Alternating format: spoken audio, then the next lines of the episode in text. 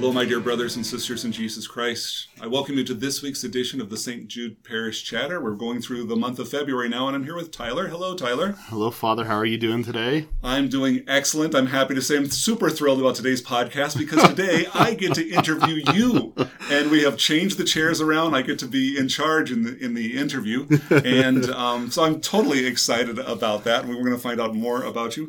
And I thought we could start by talking about stores that you like. Where are the places that you like to go to? Right. You know, and we were talking this a little ahead of time, and and specifically, I think the idea for me at least, like stores I like, I like uncommon, strange, strange, uncommon stores. People think, oh, a lot of people think, oh, they're going to Target or Walmart and stuff. For me, I I I like going into like an, an office supply store. Well, Mm. uh, and like I, Yeah. before we started recording today, I was like, oh, you know, uh, my pen here, it's, it's starting to wear out. I, I need a new pen. And I love going and finding a new pen and, and walking around and seeing all those things. Or even going to, you know, uh, uh, an organization store like the container store. I love the idea of like looking through, like, how can I better organize and, and put things in, in place? It's my German side coming out. Um, I have to admit, I, I love uh, Staples as well, and I get my office supplies from Staples.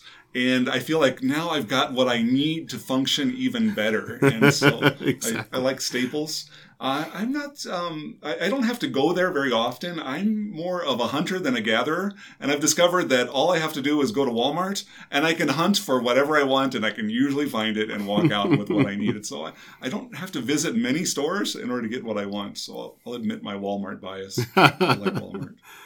Yeah, and outside of that, like you know, those those strangers, I, I don't you know go shopping very often myself. I like go, I do like going to the grocery store. I, mostly because mm. we've heard. I feel like the past couple weeks now. I like food. I like cooking, and so Yeah. I enjoy going to a grocery store and finding the right ingredients for things. more interesting recently has been the prices in the grocery stores. Yeah. So I went around watching eggs just skyrocket in their prices. And it used to be you could buy a dozen eggs for two or three dollars. Mm-hmm. And if you have that now uh, at Walmart recently, the checkout lady was explaining to me that they put the wrong price on the eggs. And it was something like seven dollars for uh, a dozen eggs. And it was supposed to have been much higher, like nine dollars. And so they had a run on eggs, and everybody bought them out of eggs, and then they changed the price up to up to being much higher Wow. and um, yeah, just the nature of the world that it, it changes these prices so quickly on, on these things.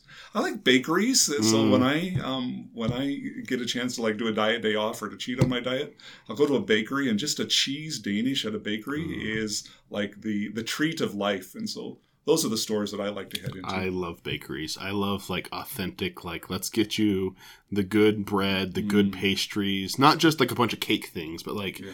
Um, we've got one not here far from here from the parish. There's one that's close to my house. Mm. Um, there's one that's down in Englewood area. That's a French bakery that Mm. great croissants. Just to Um, give a, a shout out to Taste of Denmark, Mm. we used to order those when I was at my last parish to get them and now it's in my parish boundaries. I I got to be the luckiest priest on the planet. Thank you, Archbishop, for sending me to St. Jude Parish so that we can have Taste of Denmark right here. It's right so close and so dangerous. Because it is so good. Thank, thank you, Lord, for Taste of Denmark. Well, uh, our sponsor for our podcast this week is an upcoming event called Mountain Madness. What is it, Tyler? Mountain Madness is a weekend conference for middle school students. Um, and now we've already we've already signed kids up for this. It's only a couple weeks, uh, or you know, it's actually a week away from from when this podcast is being released. Um, but we've got you know twelve kids from St. Jude that are, are going up there to the mountains in Estes Park at the YMCA of the Rockies um, facilities, and and middle school students from all around the archdiocese will join up there for for a whole weekend um, to uh, grow deeper in their faith, to to worship God, to adoration, mass, confession, Oh, beautiful. um, some some talk, some some time of fun, some games. Um, there'll be you know you, every year there's you know around 1,200 middle school students from around the Mm. archdiocese that show up there, and it's absolutely insane. It's it's crazy with all those people there, but it's a wonderful experience. And and usually I don't get much sleep when I'm up there with it, with the Mm. kids, uh, especially last year when I was just falling asleep.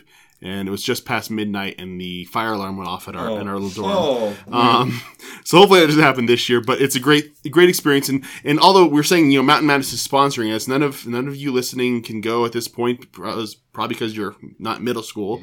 um, but also because we've already signed up. But we ask you to pray for our kids. That's right. Uh, this the, upcoming the weekend. middle schoolers in the parish already know about it and they've been invited. Right. So- up. but but I ask you to them. keep them in your prayers this this Yeah. upcoming weekend. So it's February 17th through the 19th. And pray Um, for me because I'm going up there to hear confessions for Mountain Madness, but I have to come back in the middle of the night after hearing confessions. Mm-hmm. Ah. And so this is February going through from Estes Park down. And so ice and snow can be uh, an issue. Deer, the deer Yeah. can run out in front of you. It's- So um, yeah, pray for for your pastor too. Absolutely. Not only for your kids, but for the pastor. So it, it'll be a great experience, and uh, you can if you see some middle school students after after next weekend, and ask them if they went, and tell ask them about stories about it. So mm-hmm. um, So thank you, Tyler, for running that program for us and for getting our kids up to Mountain Madness. And I want to ask you more questions about Okay. who you are, Tyler, and I get to interview the um, director of youth and uh, and um, uh, catechesis. Is that your title again? What is your title here?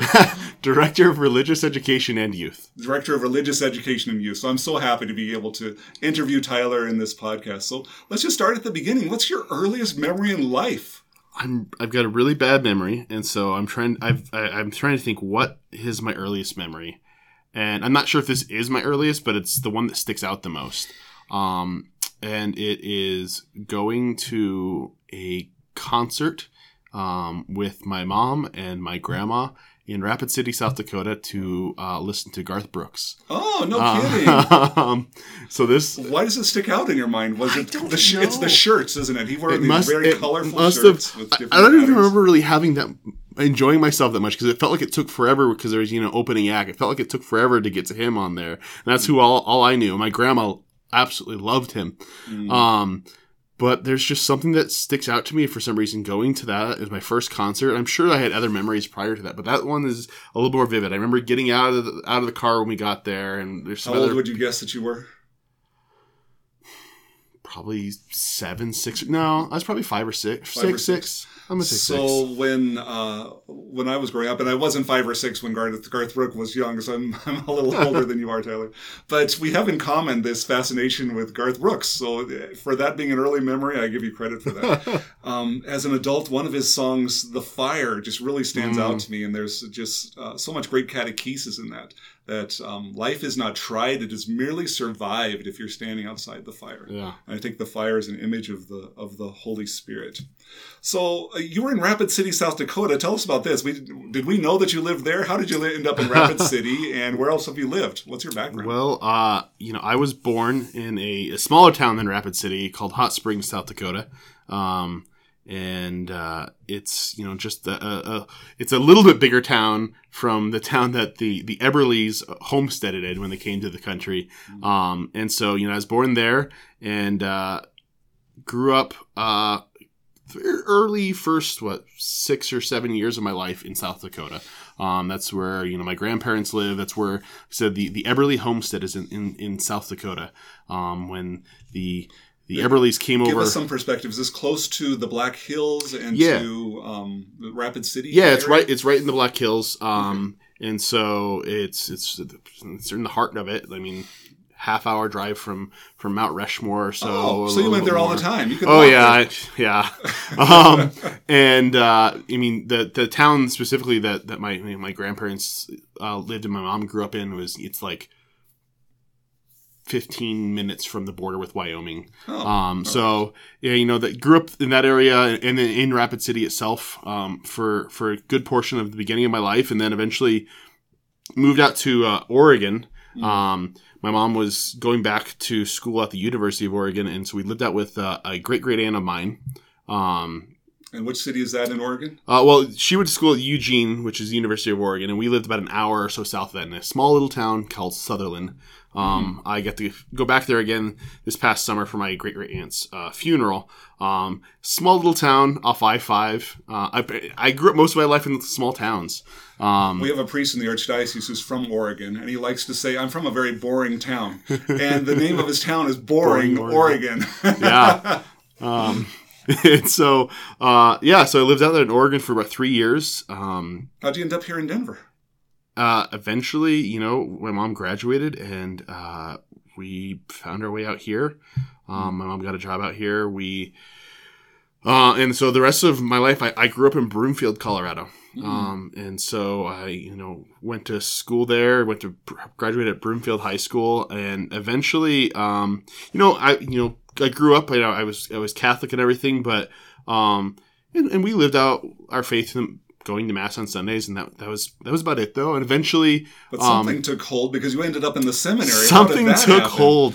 Well, Yeah. uh, I started. I never started serving at mass until I was a sophomore in high school, and um, and when I remember when I first started serving, like I, I really enjoyed it. It it it it brought some a different dimension to And which mass for parish was that? It was at Holy Trinity uh, up in Westminster, Oh, okay, yeah. um, with uh, Father John Hilton. oh, sure, one of our Um, heroes. And so uh, I remember he started to serve mass there, and I was a sophomore in high school, and I, I really I'd enjoyed like it. to tell everybody that I'm Father John Hilton on Botox. I, I, I'm not going to lie. When I, when I first met you, Father, I'm like, you remind me exactly of Oh, my, my pastor in, in high school growing up. That's an Um, honor. Thank you. Listen, Father Hilton, we're, we're honoring you. Um, but you know, I you know, there was a lot of servers, and I only got so much time I was scheduled to be able to serve, and so I. But I noticed when servers would be missing, Father Hilton would come out, and he would ask me a lot of times, and so I had this opportunity to go and serve a lot more often. It felt like, which I, I loved. Uh, and I remember one of the times I got asked by the vocation director who was visiting, like, "Have you ever thought about the priesthood?" And my initial thought was. Yeah, I have, and part of the reason was was like if I, if I become a priest, I have all these things I struggle with. Maybe those will go away. Mm. Uh, I learned that was not the case, um, but I, n- nevertheless to say I, I you know i went to retreats and i was like you know i think god might be calling me to this and so i graduated high school and, and decided to enter into the seminary and for the archdiocese of denver and um, got sent to a college seminary in minnesota for a couple years before coming back Was here that to- St. John Vianney? Yeah. Oh, yeah, sure. yeah so i was there for a couple years and then came back here to denver to st john vianney. And um, i was in seminary for six and a half years. Mm. um, so i was in my second year of theology. I was a little over a year away from being ordained a deacon. And you know I even at that time when i was discerning to leave like it was I really want to be a priest, but God was really putting it in my heart, like, no, I have something else in store for you. Mhm. Um, and that something else had a name. Was that Christine? eventually I come to find out that, that, that somebody else has had, had a name and it's my wife Christina. Uh, and so, you know, I left seminary in, um, you know, February of 2012 and, and, uh, it, I didn't know what I was going to do initially. On My spiritual director, before I even left, he's like, "What would you do if you left?" I'm like, "I don't know. Um, I have a degree in philosophy, and um, and eventually I realized that I, I enjoy working with youth. I, in my time in seminary, I had opportunities to help lead some programs during the summers, and even helping out with the youth group that I grew up at, with, helping them out at different times. so you've been doing youth ministry for how many years now? Uh, full time in the parish for just about eleven years, but 11 prior years. to that, I mean, I was helping out with it in seminary I bet as met well. some interesting people along the way. Who was who was the the most memorable child that you've ever worked with as a youth minister? Um, I think there's a couple of them. One of them, um, is is a kid I got to work with when I was up in Loveland, and uh, Mm. and I pray for him right now, especially. He actually just passed away this past Mm. year. Oh God rest his soul. Um, it was very kind of tragic, but he was he's a wonderful, wonderful young man. Um, he he had so much energy. Uh, and really was just striving to figure out where he was in his own life and with Mm. some of his own own you know personal background and i still remember having just a wonderful conversation with him uh, when we were at world youth day in poland um, before the the vigil just just it was just an amazing conversation and it just was so natural and and i know that you know he had his own struggles and yet he was still striving constantly to live out his faith even after he graduated high school and everything he would Mm. he would reach out to you know one of the priests that he had up we had up there in loveland uh, Mm. even afterwards he would constantly reach out to him and um, and so he was he's very memorable. I'll always remember him and, and now pray for him and I, I pray that he, you know, might be in heaven and can pray for me now. Oh, beautiful. Yeah. Uh, Who was one of the most surprising children that you've ever worked with that you didn't think would turn out this way and it started one way and it went another way? Do you have any surprising kids?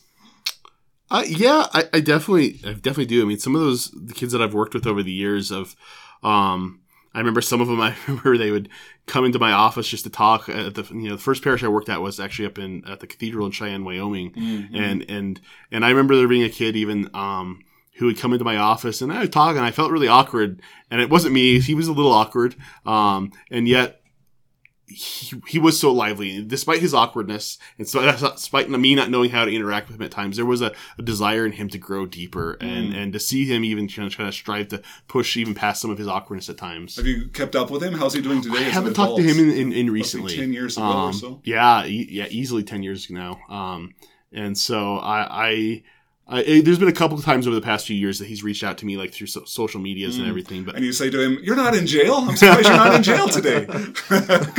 Exactly. You're using your one telephone call to call me. Congratulations. How Um, about most likely to succeed? Have you have any kids that were really stellar, and you said this kid is really going to succeed? Have you identified those? oh yeah, I mean, there's, I've I've had this Besides all the ones in our youth group, currently, I right mean. exactly Yeah. every every single one here at St. Jude. Um, no, there's absolutely been. I think every every parish I'm at, there's there's these kids that they, they stick out and like they have a lot. They've they're very intelligent and and they're really faithful and they just want to learn more. I mean, I again I think of my time in Loveland. Uh, one of the years I was there, I did this kind of extra thing on outside of our normal you know high school youth group. It was just a after school. I think it was like a Tuesday uh, or Wednesday. You know, come come to the church after school. We'll start with the you know half hour of time in the adoration chapel. Then afterwards, we'll go down into the kind of youth area, and we're just gonna have random conversations about what you want to talk about, what I think just fascinating topics that outside of we might wouldn't do on a normal youth group. And it was just fascinating some of those conversations and some of those kids in, in particular that I was like they, they wanted to know more. And, Yeah. and I know like even if they didn't always understand everything, there's that, that desire to know more that I can see them like you're you're gonna go far because you just have the desire to, to learn and to engage with the world around I you. was visiting with a religious sister a couple of years ago, and she pointed out to me that the young today are filled with knowledge, Hmm. but their knowledge is somewhat trivial. They can tell you who the star was and whatever sitcom was on TV last night, and they can tell you about what somebody is doing at school, but they they. Our, our knowledge is for truth, and truth is so deep. Mm-hmm. And the church can give them the truth. They can tell them that Jesus is Lord, and He's the fullness of the revelation of the Father, and we have the power of the Holy Spirit working within us.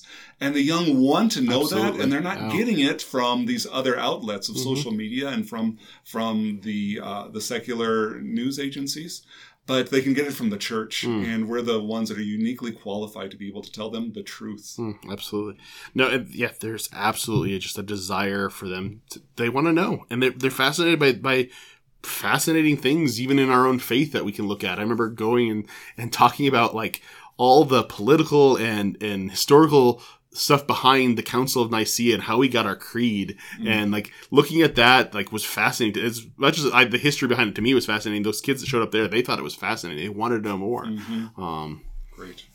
well, um, I, Oh, do I get to wrap things up? I- I- I think I'm you not do. gonna It's you not for a blessing, but I do need to say that we're coming to the end of our time with this podcast, and it's been great getting to know you better, Tyler. Thank you for sharing yourself with us and for being vulnerable with us. It's Yeah, a great absolutely. gift to St. Jude Parish. So, is it okay with you if I offer a blessing for everybody? Please do. the Lord be with you. and with your spirit. May Almighty God bless us, protect us from all evil, and bring us to everlasting life. In the name of the Father, the Son, and the Holy Spirit. Amen.